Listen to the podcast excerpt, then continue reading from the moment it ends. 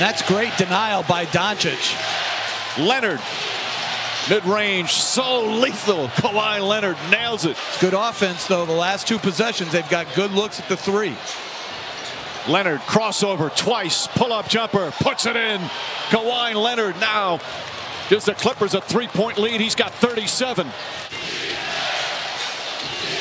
Leonard, pull-up jumper.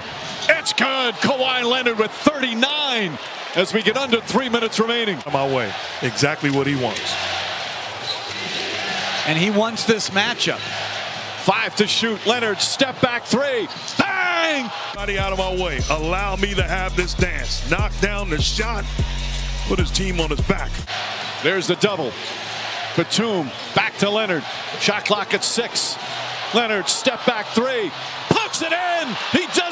it again. The lead is eight with 140 remaining. Big play after big play all night long. Doesn't matter who's defending him. He's in a zone right now. And his mentality is make a play. And he has not disappointed.